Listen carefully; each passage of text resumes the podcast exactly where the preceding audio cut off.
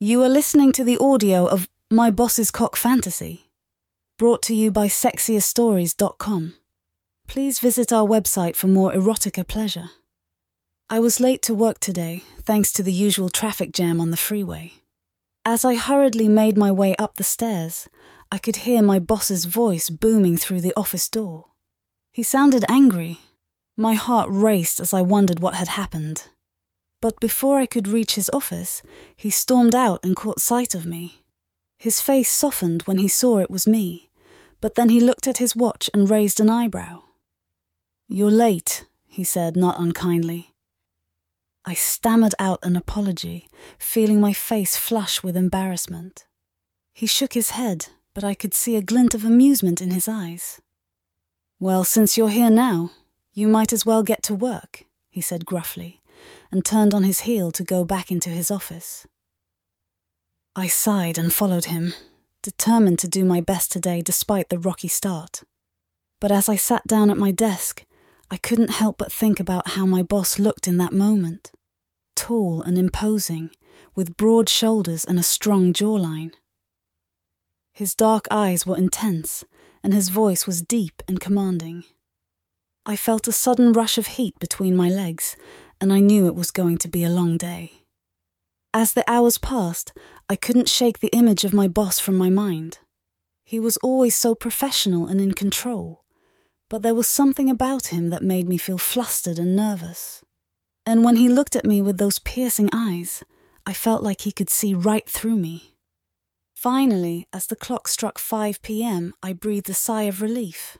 Another day was over, and I had survived it without making any more mistakes. As I packed up my things, my boss came out of his office to say goodbye.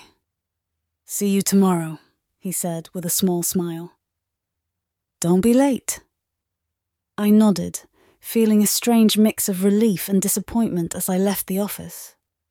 That night I couldn't stop thinking about him. I tossed and turned in bed, my mind racing with thoughts of his strong hands and deep voice. I knew it was wrong to fantasize about my boss, but I couldn't help myself. I closed my eyes and imagined what it would be like to feel his lips on mine, his hands exploring my body. In my mind, he was rough and demanding, pushing me up against the wall of his office as he claimed me with his lips and his cock. My fingers slid down between my legs, and I gasped as I felt how wet I was.